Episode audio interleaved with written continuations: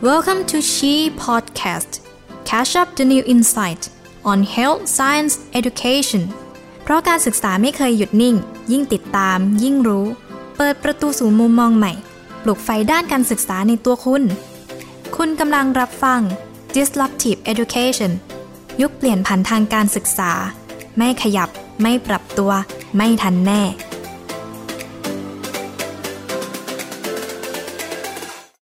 ครับ สวัสดีครับ ท่านผู้ฟังทุกท่านครับ ยินดีต้อนรับเข้าสู่ชีพอดแคสต์ครับ ผมเกียรติยศคุณเอกชัยชาญจากศูนย์ชีครับ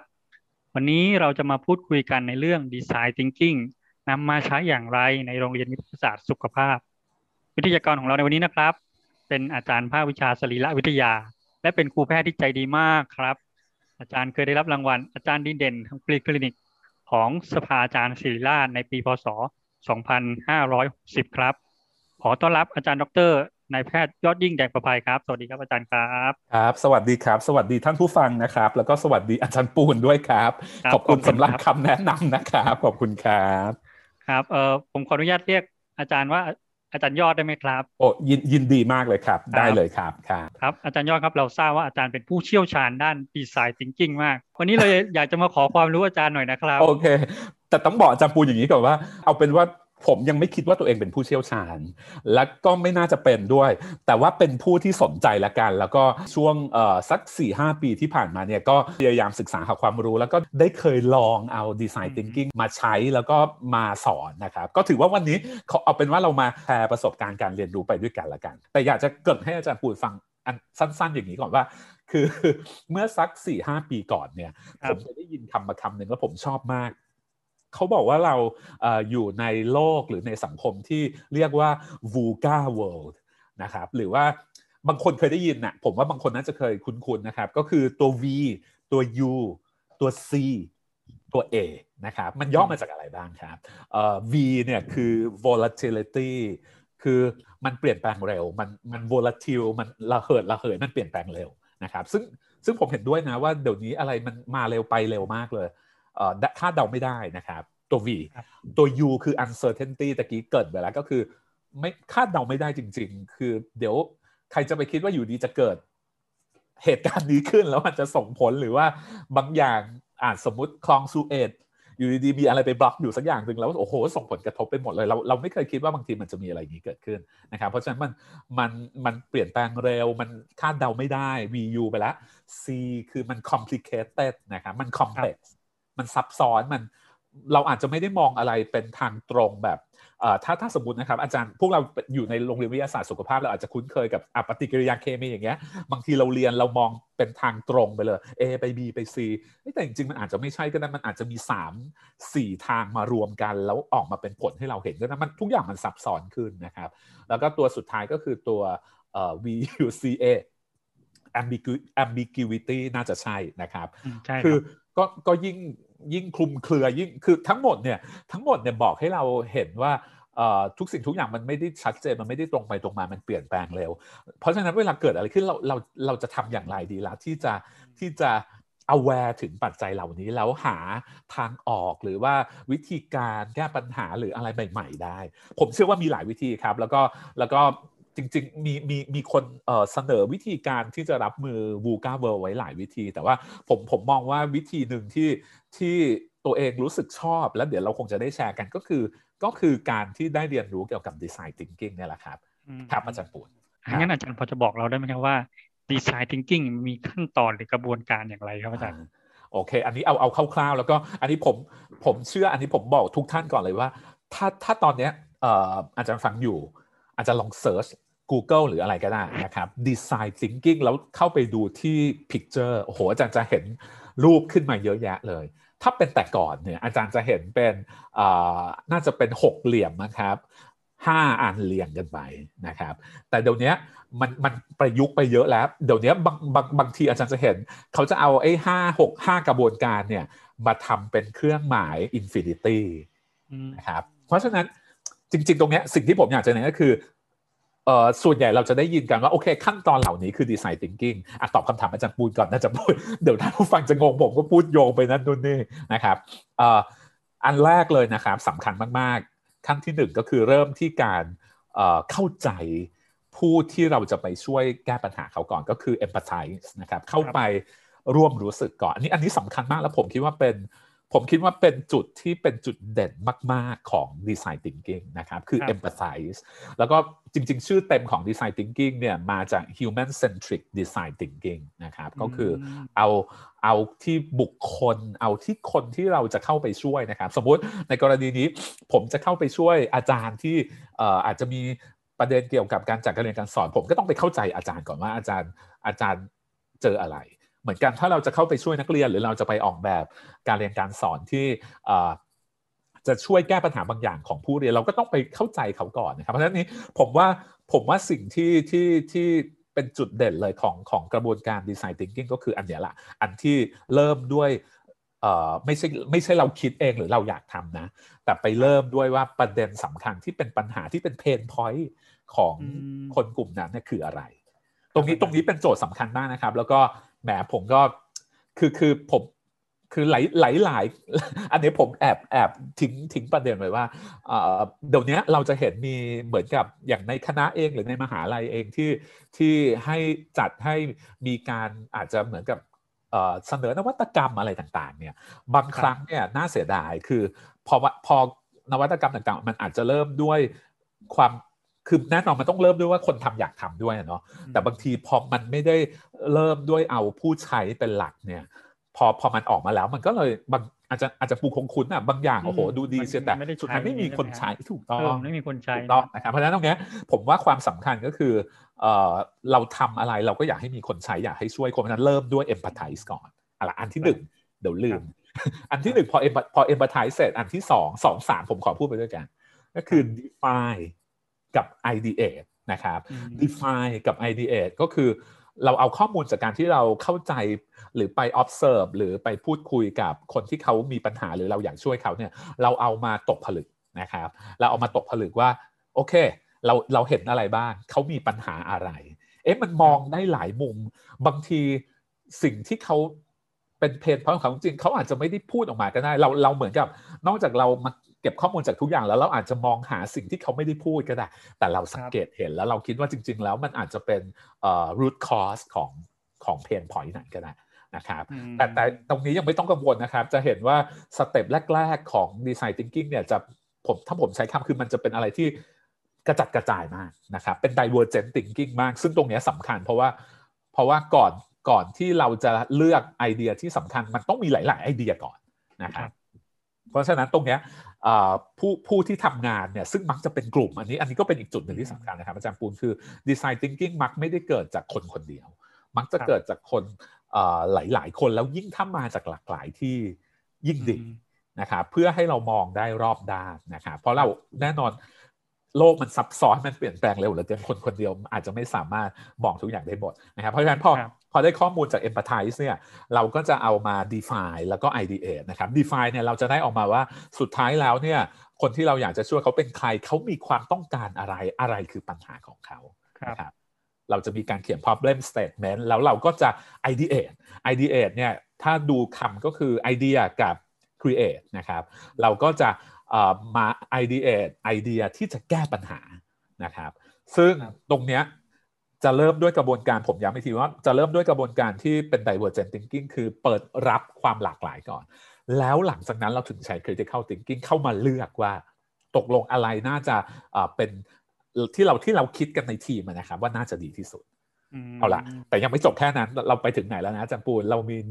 เรามี empathize นะครับ เอมพัตไทคนที่เราอยากจะช่วยนะครับ แล้วเราก็เอามา define มา ideate หาทางช่วยเขาครับสิ่งสำคัญที่เป็นไฮไลท์ที่เป็น human centric อยู่ที่ที่เหลือคือ test นะครับเอ่อเอ่อ prototype กับ test ผมจะพูดอีก 2 กระบวนการไปด้วยกัน เพราะฉะนั้นจะมี 5 กระบวนการนะครับ ถ้าผู้ฟังเอ่อผมย้ำอีกทีถ้าตามไม่ทันโทษทีนะครับ อีกทีคือเราจะมี empathize นะครับ เราจะมี define ปัญหานั้น แล้วเราจะ ideate แนวทางแก้ปัญหา เสร็จแล้วเราจะทำโปรโตไทป์นะครับที่จะแก้ปัญหาแล้วเราไม่ได้ทำแล้วเสร็จเลย เราจะต้องเอาไป test ก่อนเห็นไหมครับว่าจะมองเป็น 5 step แยกกันก็ได้ หรือบางครั้งก็อาจจะมองเป็นว่ามี empathize มี cluster ที่เป็น define idea แล้วก็ prototype กับ test นะครับแต่เห็นว่าสิ่งสำคัญก็คือทำไมต้อง test เวลา test คือเอากลับไปให้คนที่เราไป empathize มาเนี่ยเขาลอง feedback นะครับว่าไอ้ที่เราออกแบบมาที่เราคิดว่ามันจะช่วยเขาจากข้อมูลที่เราได้เนี่ยตกลงมันมันมันช่วยหรือมันไม่ช่วยนะครับเห็นไหมครับอาจารย์ปูนถ้าอาจารย์ปูนลองฟังมาเรื่อยอาจารย์ปูนจะเห็นว่า เริ่มต้นด้วยคนที่ไปเข้าใจคนที่เราอยากจะช่วย และสุดท้ายก็ยังกลับไปว่าตกลงว่าสิ่งที่เราทำมาเนี่ยมันตอบโจทย์หรือเปล่า ใช่ไหมครับเพราะฉะนั้นมันจะมีกรอบคือโอเคใช่มันมีที่เราต้องคิดเอง แต่สุดท้ายเนี่ยมันจะมีการเริ่มต้นและก่อนจะเอาไปใช้เนี่ยยังไงต้องไปรับฟังความเห็นหรือฟีดแบ็จากผู้คนที่เราต้องการจะช่วยนะครับ แล้ววงวงจรก็จะวนซ้ำไปซ้ำมา คือถ้าถ้าจะให้ผมพูดนะ จริง ๆ แล้วมันไม่มีที่สิ้นสุดหรอก ทุกอย่างคือโปรโตไทป์ที่ดีที่สุดนะตอนนั้น แล้วมันก็จะวนไปเรื่อยๆ อาจารย์ก็จะ ไป test หา feedback แล้วก็มาปรับปรุง prototype แล้วก็จะได้จะได้อะไรที่ดีขึ้นเรื่อยๆโอเค ผมขออนุญาตตอบยาวเลย สรุปสั้นๆ แสดงว่าโอ้ขอบคุณครับจับปุ่นเท่าที่อาจารย์เท่าที่พี่ยอดพูดมาเนี่ย มันมีห้ากระบวนการสำคัญนะครับ อันแรกคือการทำความเข้าใจ ความต้องการหรือความรู้สึกของของผู้ที่เราจะไปช่วยเขาถูกต้องนะครับ ต่อมาก็เป็นการที่เราเอาข้อมูลอันนี้ที่อาจารย์ไปร่วมความรู้สึกกันแล้วเนี่ยมาตกผลึกเพื่อจะวิเคราะห์หาความต้องการที่เขาอยากได้จริง ๆ ซึ่งจะต้องเป็นลักษณะในการวิเคราะห์หาสาเหตุใช่ไหมครับว่ายิงแล้วเขาอยากได้อะไรกันแน่ แล้วต่อมาก็คือเป็นการสร้างทางเลือกในการที่พยายามหาทางแก้ไขปัญหาซึ่งในสามขั้นตอนแรกเนี่ยอาจารย์บอกว่ามันเป็น divergent thinking ก็คือพยายามคิดให้มันหลากหลายใช่มันเยอะๆนะครับ แล้วกระบวนการที่สี่ที่ห้าอาจารย์บอกว่าเป็นส่วนของ critical thinking ละนะครับ อาจารย์บอกว่าเออเป็นการ กลับเข้าไปหาต้นแบบนะครับทำสร้างต้นแบบกลับเข้าไปหาคนที่เราอยากจะช่วยเขาแก้ปัญหาให้เขา ว่าเออเนี่ยเราสร้างวิธีการแบบนี้มาแล้ว เราลองให้เขาทดสอบ ให้เขาลองสะท้อนให้ฟังหน่อยว่าเอออย่างเนี้ยตอบโจทย์ในสิ่งที่เขาอยากได้หรือเปล่าลองให้เขาฟิตแบ็ใช่ไหมครับอาจารย์ใช่ใช่เลยครับ อาจารย์ปูน ผมอยากขอรบกวนอาจารย์นิดนึงแล้วเราจะนำมันไปประยุกต์ใช้ในโรงเรียนวิทยาศาสตร์สุขภาพได้ยังไงครับอาจารย์ โอเค แนวแนวคิดดีไซน์ทิงกิ้งนี้ก่อนที่จะตอบคำถามนี้ของอาจารย์ปูนผมผมอยากผมอยากจะเท้าความย้อนกลับไปนิดนึงก่อนละกันนะครับ ผมอยากจะไปอยากจะแชร์ก่อนว่า ตัวเองได้คล้ายๆกับได้เหมือนกับอั transform เลยล่ะ หรือว่าเปิดโลกทัศน์บางอย่าง แล้วก็เปลี่ยนวิธีการทำงานนะครับ คือแหมถ้าถ้าถ้าจะพูดถึง design thinking กับกับ education ในโรงเรียนวิทยาศาสตร์สุขภาพเนี่ยผมอยากจะเดี๋ยวนี้เวลานั้นเราจะพูดถึงความรู้ที่เป็นวิชาการทักษะทางวิทยาศาสตร์สุขภาพกับคล้ายๆ เราเรียก soft skill ถูกไหมครับครับอาจารย์หรือว่าจริงๆ ผมส่วนตัวเนี่ยผมจะชอบใช้คำว่า transferable skill มากกว่า คือ transferable skill ก็คือสกิลที่จริง ๆ แล้วเอาไปใช้ได้ในทุกบริบทนะครับ ผมมองว่า design thinking หรือกระบวนการคิดแบบ design thinking เนี่ย human center design thinking เนี่ยเป็น transferable skill ที่สำคัญที่ถ้าเราเอาไปประยุกต์ใช้เนี่ยมันมันประยุกต์ใช้ได้กับหลายบริบทเลย อาจจะไม่ได้อาจจะไม่ได้ใช้ทั้งกระบวนการก็ได้ อาจจะใช้แค่แต่ละอันในในห้าสเต็ปนั้นก็ได้อย่างอย่างกระบวนการแรกเลยนะ ที่อันนี้ผมแชร์อาจารย์ปูนจากที่ผมได้ได้ไป observe ได้ไปเรียนแล้วก็ได้ได้มีโอกาสสอนเนี่ยผมพบว่ากระบวนการ empathize เนี่ยมัน มันมันเปลี่ยนผมพอสมควร คือแต่ก่อนเนี่ย ผม พอมีคนบอกว่าอาจารย์ อาจารย์ยอดมันมีปัญหานี้ลองไปแก้สิส่วนใหญ่คือเราก็จะนั่งเอาง่ายๆเราก็คิดเองอะเราก็จะนั่งคิดเอาเองว่า เออ โอ้ถ้าเราเราเราไปเจออย่างนี้เราปัญหามันคงเป็นอย่างนี้คือเอาง่ายๆมันคิดเองเออเองอะแต่ว่าหลังจากนี้มันเลยทำให้ผมรู้สึกว่า เออจริง ๆ เราต้องไปดูก่อนว่าปัญหาเนี้ย ใครมีปัญหาแล้วเรากำลังจะช่วยใคร เราต้องไปเก็บข้อมูลจากเขาก่อน อันนี้สำคัญอันนี้อันนี้อาจจะบางท่านอาจจะรู้สึกว่าเออมันก็ต้องเป็นอย่างนั้นแต่อันนี้ผมก็แชร์ตรงๆเลยมันมันมันเปลี่ยนมุมมองผมพอสมควร แล้วก็ผมพบว่าสิ่งที่สำคัญยิ่งกว่าเวลาไปถามเนี่ยคือไป observe คือบางครั้งเวลาเราถามใครเนี่ยเขาก็ตอบใช่ไหมครับ คือเขาก็ไม่ได้มีเจตนาที่จะตอบไม่ตรงหรืออะไรแต่ แต่บางทีเนี่ยเวลาไป observe กระบวนการทำงานแล้วเห็นปัญหาของเขาบางทีมันตอบมากกว่านะครับเพราะฉะนั้นบางทีบางทีการ observation เนี่ยก็สำคัญนะครับ โดยเฉพาะโดยเฉพาะถ้าสมมติอาจารย์อาจารย์ทำงานเป็นผู้บริหารแล้วไม่เคยอยู่หน้างานอย่างเงี้ย บางทีลงไปดูหน้างานอาจจะให้คนไปถ่ายวิดีโอมาแล้วมาดูว่าเออแล้วจะอาจจะเห็นประเด็นต่างๆที่ที่จะช่วยแก้ปัญหาได้บางทีมันเป็นจุดเล็กๆหน่อยๆเองบางทีเอา ทำไมไม่เอาโต๊ะมาไว้ตรงนี้หนึ่งอันอ้าวปรากฏว่าโซฟแล้วอะไรอย่างนี้ก็ได้นะครับ อาจารย์ครับอันนั้นเป็นประเด็นที่ผมที่ผมที่ผมค่อนข้างค่อนข้างชื่นชอบ แล้วก็ยิ่งยิ่งพอมันมันช่วยสอนเอ่อในศูนย์ชีเนี่ยแล้วก็เอ่ออย่างอย่างอะ ADDIE model อย่างเงี้ยนะครับถ้าถ้า ADDIE model มันจะเป็นโมเดลที่ใช้ออกแบบการเรียนการสอนนะครับ ตัว A เนี่ยมันจะเริ่มต้นด้วย เห็นไหมตรงนี้มันจะมีมันจะมี needs analysis ซึ่งสุดท้ายมันก็ต้องเริ่มด้วย เราต้องไปเข้าใจก่อนว่าผู้เรียนของเราต้องการอะไรอะไรเงี้ยตรงตรงเนี้ยตรงนี้สำคัญมากแล้วก็ผมรู้สึกมันตอบโจทย์เพราะว่าอะผมก็ก็เคยได้พอมีส่วนเข้าไปช่วยพวกกระบวนการพัฒนาเขาเรียกว่าอะไรครับประกันคุณภาพต่างๆ หมวดหนึ่งเนี่ยมักจะเริ่มด้วยว่าเราไปฟังเสียง stakeholder หรือยังคือทุกอย่างมันเลยเหมือนมารวมกันให้ผมเห็นว่าเออจริง ๆ นะเออโอเคนะถึงแม้ว่าบางทีเราก็จะมีประสบการณ์มีความรู้ทฤษฎีบางอย่าง แต่เรา แต่เราจะละเลยว่าว่า stakeholder ที่ที่เกี่ยวข้องเขามองอยังไง หรือเขามีปัญหาอะไรไหมเนี่ย มันมันสำคัญจริง ๆ อันนี้อันนี้อันนี้ผมอยากจะฝากไว้แล้วผมว่าเอาไปประยุกต์กับงานได้หลาย ๆ งาน คือถ้าเราเริ่มต้นด้วยเราเข้าใจว่าปัญหามันเกิดจากอะไรในมุมของคนที่เขาประสบเนี่ย มันจะพาไปถึง solution ที่ที่น่าจะถูกใจเขามากกว่าเรานั่งคิดเองอะ่ะผมผมพูดสรุปสั้น ๆ นะครับ อันนั้นเป็น step หนึ่งที่ผมค่อนข้างประทับใจมากในช่วง empathize แล้วก็ step ที่เหลือเนี่ยด้วยความที่กระบวนการ design thinking มันเป็นกระบวนการกลุ่ม ผมชอบวิธีการระดมสมองของของกระบวนการ จริง ๆ มันอาจจะไม่ได้ใช้ในการ design thinking อย่างเดียวก็ได้ มันอาจจะเอาไปใช้ในกระบวนการกลุ่มหลาย ๆ อย่างนะครับครับคืออาจารย์ปุณอาจจะคุ้นบางทีอาสมมติบางทีเราเป็นหัวหน้ากลุ่มเลยอย่างเงี้ยแล้วเราก็อยากจะได้อยากจะได้ไอเดียเราก็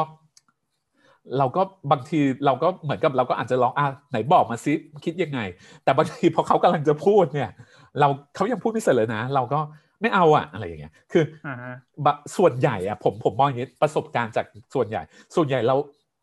เราตัดสินไอเดียคนอื่นไปแล้ว ตั้งแต่เขายังพูดไม่เสร็จนะหรือบางทีเราตัดสินไปแล้วตั้งแต่คนนั้นพูดด้วยซ้ำเพราะเรารู้เราเราเรามีเขาเรียกอะไรมี เราเราเรา stereotype เราเราตีตราไปแล้วว่า โอ้ อีกแล้วเหรอคนนี้พูดอีกแล้วไม่ไม่เอาอะอะไรอย่างเงี้ย คือตรงเนี้ยแต่ก่อนผมก็ยอมรับนะบางทีเราเราก็มีอะแต่ว่าแต่ว่ากระบวนการ design thinking เนี่ยด้วยความที่มันเปิดโอกาสให้มีช่วงที่ฟุ้งก่อนเพราะฉะนั้นตรงนี้มันดีมากเลยคืออาจารย์ปุณอาจจะคุ้นเราจะมีว่าใครเสนออะไรแล้วให้ yes and ก่อนอใช่ไหมครับ ก็คือแล้วพอ yes and เนี่ยมันจะฟุ้งเลย เพราะมันอะไรก็ได้ อย่างเช่นสมมุติว่าอะเราจะ เราจะเราจะแก้ปัญหาที่คนนี้เขาต้องการอันนี้แต่ว่ามีข้อจำกัดอันนี้ยังไงดีดีไซน์ทิงกิ้งจะเปิดโอกาสให้ yes and ก่อน คือใครจะพูดอะไรก็ได้พูดมาเลย แล้วก็เราก็จดใส่เราก็จดใส่เอ่อโพสต์อีกแปะแปะแปะแปะไปถูกไหมครับอาจารย์ปูนนะตรงเนี้ยตรงเนี้ยผมผมว่าผมชอบมาก คือบางบางท่านอาจจะรู้สึกก็ฟุ้งกันไป แต่เวลาฟุ้งเนี่ยอาจจะจำกัดเวลาได้นะ นะครับเราก็อาจจะให้ฟุ้งจริง ๆ 5 นาที ถ้าถ้าบรรยากาศดีๆเนี่ยมันฟุ้งพอสมควรทีเดียว เราเราจะมีคุยกันขำๆแล้วก็ตามเวลาที่ผมไปอบรมข้างนอกเขาก็จะพูดขำๆว่า ตรงเนี้ยถ้าบอสนะครับถ้าบอสทนไม่ไหวแบบว่าโอ๊ยตายแล้วฟุ้งเกินบอสออกไปพักทานกาแฟก่อน หรือออกไปออกไปทำอะไร 5 นาที แล้วเดี๋ยวลูกน้องเขาจัดการกันเอง นะครับเพราะฉะนั้นเพราะนั้นตรงเนี้ยบางทีเราต้องปล่อยให้มันมีความฟุ้งของไอเดีย เพราะว่าบางครั้งเนี่ยไอเดียที่มันต่อยอดกันไป หรือไอเดียที่ที่ที่บางทีลูกน้องหรือคนในกลุ่มคิดแต่ไม่กล้าพูดเนี่ยมันมันมันมักจะถูกตัดไปก่อนนะอันนี้เราปล่อยออกมาก่อน เพราะเราเชื่ออะไรครับ เราเชื่อว่าในกระบวนการ design thinking เราเชื่อว่า วิธีที่ดีที่สุดที่จะให้ได้ไอเดียที่ดีที่สุดคือต้องมีไอเดียให้เลือกมากที่สุดนะครับเพราะฉะนั้นอาจารย์ปูคงจำได้ท่านใน design thinking เขาจะบอก ใน 5 นาทีนี้คุณจะต้องมีหนึ่งร้อยไอเดีย หรืออะไรอย่างเงี้ย คือเพราะฉะนั้นเพราะตรงนี้เราคือ yes and เรายังไม่ judge ไง มันเป็น divergent ตรงนี้คือการใช้ creativity นะครับแล้วอาจารย์ก็กำหนดเวลานะครับ 5 นาที ส่วนใหญ่ไม่เกิน 10 นาที แล้วก็จริง ๆ เขาก็จะมีว่ามักจะถ้าให้ยืนได้หรือให้อะไรอย่างเงี้ย แล้วก็บรรยากาศผ่อนคลายเราจะได้ตรงนี้เยอะอะแล้วพอหลังจากได้สมมติได้มาเอาเอาง่ายๆสักสามสิบไอเดียแล้วเนี่ย หลังจากนี้เราค่อยมาใช้ critical thinking แล้วเราก็มา prioritize มาเลือกว่าจะเอาไอเดียอะไรไป develop เป็น solution อะไรอย่างเงี้ยครับตรงนี้ตรงนี้เป็นเป็นอันที่ผมชอบมากแล้วก็มันคล้ายๆ กับ อันนี้อันนี้ผมผมเอาไปประยุกต์ใช้กับตัวเอง คล้ายๆ กับเวลาเราจะเตรียมสอนอะไรใหม่ๆอย่างเงี้ยบางทีนึกไม่ออกเนี่ยเราก็อย่าเพิ่งปล่อยให้ เราอย่าเพิ่งไปตัดสินไอเดียของตัวเองเราก็ปล่อยให้สมองมันวิ่งไปก่อนนะครับครับแล้วเราก็อาจจะให้เวลาว่าอะยี่สิบนาทีนี้นึกอะไรได้ก็เขียนไปอะไรเงี้ย แล้วเดี๋ยวพอสักพักหนึ่งเราค่อยมาเลือกก็ได้ อันนี้อาจจะช่วยไม่ให้เราบล็อกเนี่ยอันนี้อันนี้คือที่ผมชอบ แล้วก็แล้วก็ในในในกลุ่มเนี่ยอาจารย์อาจจะเอาลองไปใช้ในกลุ่มได้ ให้ให้ให้ทุกคนได้พูดเลยอะไรอย่างเงี้ยจริง ๆ เราควรจะให้ทุกคนเวลามาประชุมได้พูดนะครับ อันนั้นมันก็จะเป็นลักษณะของการประชุมที่ที่เรารู้เลยว่าเออตรงนี้มันเฮลตี้อะไรอย่างเงี้ยนะอันนี้อันนี้ที่ผมมองนะครับ แต่ก็ก็มีความท้าทายอยู่ก็มีความท้าทายอยู่ เพราะว่ามันใช้เวลา เห็นไหมครับมันมันจะใช้เวลามากขึ้นมันจะไม่ได้แบบ เพราะฉะนั้นมันใช้เวลาข้อข้อที่เป็นข้อจำกัดตรงนี้คือกระบวนการ design thinking มันใช้เวลาจริงๆนะครับใช้เวลามากกว่าเยอะเลยด้วยนะครับเดี๋ยวเราคงจะได้พูดกันต่อไปอันถัดไปอีกอันหนึ่งน่าจะเป็นประเด็นประเด็นเกือบสุดท้ายแล้วที่ผมชอบมากๆก็คืออีกสองประเด็นสุดท้าย ที่ผมชอบมากๆคือ เวลาเราเลือกแล้วว่าเราจะใช้ solution ไหนแล้วเราจะทำ prototype เนี่ยเวลาเราไปเทส for feedback เนี่ยเราจะ พยายามไม่พูดไม่แก้ตัวครับ เราจะเอาไปเอาโซลูชันไปยื่นให้ แล้วเราดูเลยว่า หรือฟังอย่างเดียวอะตรงนี้ผมชอบมากเลยเพราะว่า อันนี้อันนี้ก็แชร์กับอาจารย์ บางทีเราจะติดคือเรายิ่งยิ่งถ้าเราคิด สมมุติว่ามันเป็นความคิดของเราแล้วเราคิดว่าวิธีนี้ดีเนี่ยเวลาเราเอาไปนำเสนอเนี่ย พอใครคอมเมนต์เนี่ยเราจะอุ้ยเราจะเราจะบางทีเราก็จะอารมณ์ขึ้นมากเลยแล้วเราก็จะรู้สึกว่า อะไรเนี่ย ดูซิฉันไปนั่งฉันไปนั่งคิดมาตั้งสามสามวันเนี่ยอยู่ดีๆเธอเป็นใครมาคอมเมนต์อะไรอย่างเงี้ยนะครับ อันนี้อันนี้เศร้าเล่นๆคือคือพอพอตรงเนี้ยพอสเต็ปตรงนี้มันมันเข้ามาเปลี่ยนผมมากเลยว่าโปรโตไทป์มันก็คือโปรโตไทป์อะครับ มันทำมาเพื่อเป็นอันที่ก่อนที่จะเป็นอันที่ดีที่สุดนะนะครับ แล้วมันจะดีที่สุดยังไง มันจะดีที่สุดก็คือต้องกลับไปให้คนที่ที่เราอยากจะให้เขาใช้ใช้ ครับ คือคืออาจารย์ปูนคงนึกออกว่า สมัยก่อนเวลาเราไปนำเสนอโปรเจกต์หรือนำเสนออุปกรณ์หรือนำเสนอโซลูชันหรือนำเสนอนวัตกรรมเนี่ย เรามักจะพูดนำซะเยอะเลย ไปไกด์เขาหมดละบางทีเราเลยไม่ได้รู้จริง ๆ ว่าเขาเข้าใจไหมว่า ตรงเนี้ยพอเห็นปุ๊บแล้วเขาใช้ได้ไหม อันเนี้ยอันเนี้ยผมอยากชวนให้อาจารย์นึกถึงเหมือนกับ ถ้าเราอยากจะสร้างโปรแกรมอะไรสักอย่างที่ ให้คนเข้าไปใช้แล้วใช้ง่ายเนี่ย เราลองให้เขาใช้เลยอะแล้วเรา observe อะครับ อย่างอาจจะพูดคงนึกออกบางบางเว็บอย่างเงี้ย บางเว็บเนี่ยเราเข้าไปนะ การออกแบบมันมันมันดึงสายตาเราไปที่จุดที่เราจะต้องเลือกเลยอะเราไม่ต้องเราไม่หลงนะแต่บางเว็บนี่ปุ่มกดอยู่ตรงไหนอะไรอย่างเงี้ย อันเนี้ยอันเนี้ยคือใช่เลยคือคือสิ่งที่ผมเห็นก็คือ แล้วเราคือเดี๋ยวนี้เวลาเวลาบางทีเราไปเราไป นำเสนองานอะไรต่างๆ ถ้ามันออกมาเป็น Product หรือเป็นชีตเป็นกระดาษหรือเป็นอะไรเงี้ย บางทีผมก็อะลองทำดูแล้ว feedback เลย แล้วแล้วเราไปปรับแล้วเราค่อยมาชี้แจงเลยคือ ผมมีความรู้สึกว่ามันมันดีกว่ากันเยอะเลยอะคือคือเขาเขาเขาจะใช้คำว่า show not tell นะครับคือคือคือเพราะว่าถ้าเราออกแบบมาดีแล้วเนี่ย มันมักจะใช้ได้เลยโดยไม่ต้องไปไปบอกว่า ว่าอยังไงยังไงนะครับ แล้วเราแล้วเวลาเรา observe การใช้ของเขาเนี่ยมันจะเป็นฟีดแบ็กกลับมาที่ดีมากๆ แล้วเราก็ฟังเขาว่าเขาชอบไม่ชอบอะไรแหมจริง ๆ ก็ตรงนี้เป็นผมมองว่ามันมีอะไรหลายอย่างเลยอะที่บางทีมันทำออกมาแล้วว่าโอ้โหลงทุนลงแรงแล้วสุดท้ายก็มีปัญหาเยอะอะแล้วก็ไม่มีคนใช้แล้วก็ต้องปิดตัวไปเสียดายเสียดายทรัพยากรนะครับ ก็หลาย ๆ อย่างตรงนี้อันนี้เป็นอันนึงที่ผมชอบมาก ๆ ในกระบวนการ design thinking ที่โชว์สำคัญกว่า tell แล้วแล้ว observe แล้วเก็บ feedback แล้วอย่าพึ่งอย่าอย่าเอาตัวเองไปเป็นเป็นโปรโตไทป์อะเพราะว่าโปรโตไทป์ก็คือโปรโตไทป์อะแล้วโปรโตไทป์มันทำเพื่อให้มันดีขึ้นน่ะอย่าไปคิดว่ามันดีที่สุดแล้วอะนะครับซึ่งซึ่งตรงนี้มันมันมันเข้าใจนะมันเฮิร์ตเล็ก ๆ แต่ทำไปเรื่อยๆ แล้วเดี๋ยวเราก็จะเริ่มแบบอะก็สุดท้ายเราจะทำให้เขานี่นานะครับเพราะนั้นเนี่ยที่ที่ผมบอกอันนี้ก็คือ อาจารย์ปูจะเห็นว่า มันอาจจะไม่ต้องใช้ทั้งกระบวนการก็ได้ผมผมมองว่าจริง ๆ แล้วพอเราพอเราได้ mindset แต่ละ mindset ของ design thinking เนี่ย มันทำให้เราหลุดออกมาจาก เราแยกตัวเองออกมาจากจากงานอันนั้นอะแล้วเรา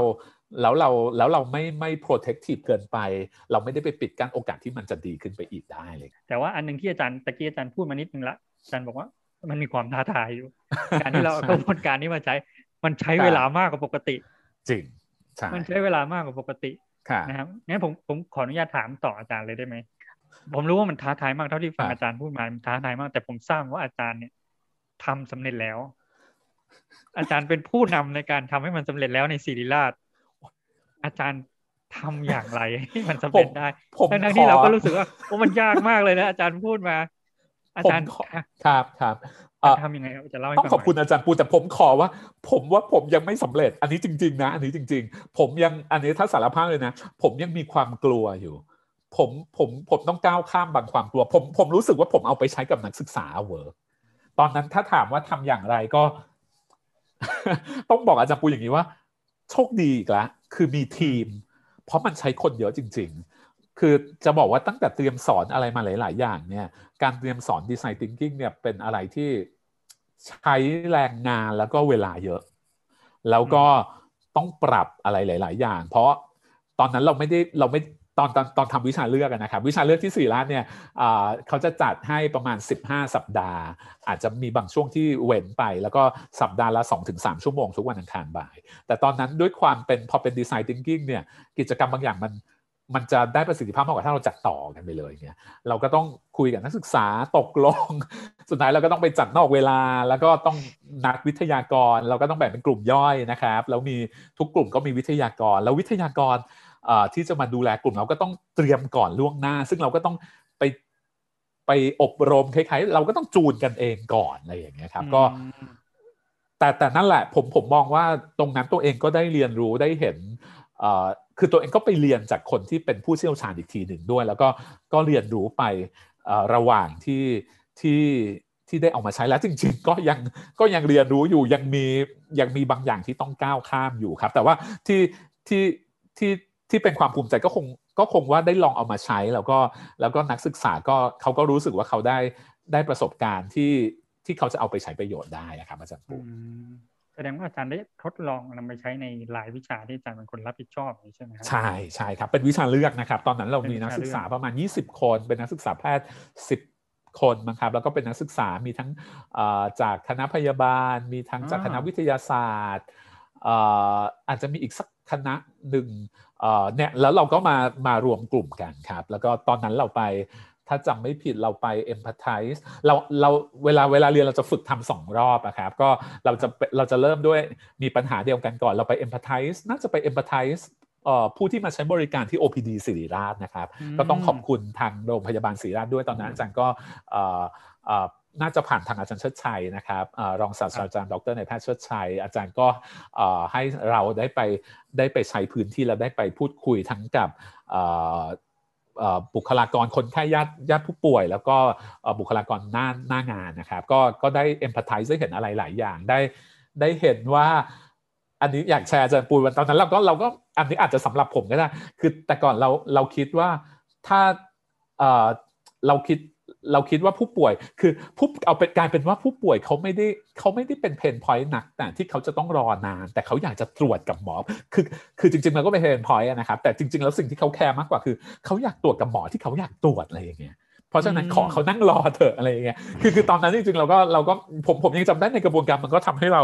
ทำให้เรา open อะไรหลาย ๆ อย่างสำหรับเอ่อ pain point ของผู้มาใช้บริการกลุ่มต่าง ๆ กัน คือครับคือตัวเองก็ก็ได้ก็ได้เห็นว่าบางทีมันไม่ โลกโลกตอนนี้มันไม่แทบจะไม่ one size fits all แล้วอะมันต้องมันต้องบางทีมันก็ต้อง customizeนะครับ อันนั้นก็เป็นอันหนึ่งแล้วก็พอหลังจากโจทย์อันนั้นแล้วเนี่ยเราก็ให้แต่ละกลุ่มเนี่ยเลือกโจทย์ที่สนใจเอ่อก็ส่วนใหญ่จะเป็นในบริบทของโรงเรียนอะไรอย่างเงี้ยครับเขาก็ได้ไปเอ่อ observe การเรียนการสอนอะไรต่างๆ ซึ่งซึ่งก็เป็นประสบการณ์การเรียนรู้ที่ดีของทั้งผมว่าของทุกคนที่ได้มีส่วนร่วมครับจริง ๆ แต่ต้องขอบคุณทีมงานมากๆ คือทีมงานทุ่มเทมากๆครับอาจารย์เอ่ออาจารย์คิดว่าแนวโน้มในการทำดีไซน์ thinking เนี่ยครับครับในการนำมาใช้ในวงการการศึกษาเนี่ย ในอนาคตจะเป็นยังไงต่อไปครับ เท่าที่ผมเห็นก็พบว่ามีสตัดดี้เกี่ยวกับทั้งการ การจัดการเรียนการสอนดีไซน์ thinking ในโรงเรียนวิทยาศาสตร์สุขภาพ และการเอาดีไซน์ thinking มาช่วยพัฒนาหลักสูตรวิทยาศาสตร์สุขภาพ ผมพบมากขึ้น แล้วก็ถ้าจำไม่ผิดแม้กระทั่งใน medical teacher เองเนี่ยก็มีการรีวิวเกี่ยวกับดีไซน์ thinking แต่ไม่แน่ใจแล้วว่ารีวิววิธีสอนดีไซน์ thinking หรือว่ารีวิวการเอาดีไซน์ thinking มาใช้พัฒนาหลักสูตรนะครับแต่คิดว่าผมผมคิดว่าอย่างน้อยในช่วงในช่วง 5 ปี 10 ปีเนี้ย น่าจะเราน่าจะได้เห็นคนเอาดีไซน์ thinking มาลองใช้มากขึ้น แต่หลังจากนั้นพอเราได้เห็นว่าสรุปเราอาจจะเห็นภาพมากขึ้นนะอาจารย์ปูนผมมองว่าเราอาจจะเห็นภาพเราอาจจะได้ไกด์ไลน์มากขึ้น ตรงเนี้ยผมผมผมก็รอดูอยู่เหมือนกันครับอาจารย์ปูนถ้าถ้าผมจะตอบผมอาจจะตอบในประมาณนี้สำหรับคำถามนี้ครับอืมก็ก็วันนี้ก็ต้องขอขอบพระคุณนะครับ อาจารย์ดรนายแพทย์ยอดยิ่งนะครับ แดงประภัยนะครับ ขอบคุณอาจารย์ยอดมากนะครับ โอ้ขอบคุณอาจารย์ปูนมากครับ แล้วก็ขอบคุณที่สละเวลามา ให้ข้อมูลที่สำคัญกับเรานะครับ เป็นเป็นการแลกเปลี่ยนที่สนุกสนานมากนะครับ ขอบคุณครับนะครับอาจารย์ท่านผู้ฟังสามารถติดตามทุกความเคลื่อนไหวได้ง่ายๆ เพียงกดไลค์ กดแชร์ กด Subscribe กดกระดิ่งกริ๊งกริ๊งที่ Channel ชีพอดแคสต์หรือตามไปกดไลค์เพจชีทาง Facebook ก็ได้นะคะ แล้วพบกันใหม่นะคะสำหรับวันนี้ สวัสดีค่ะ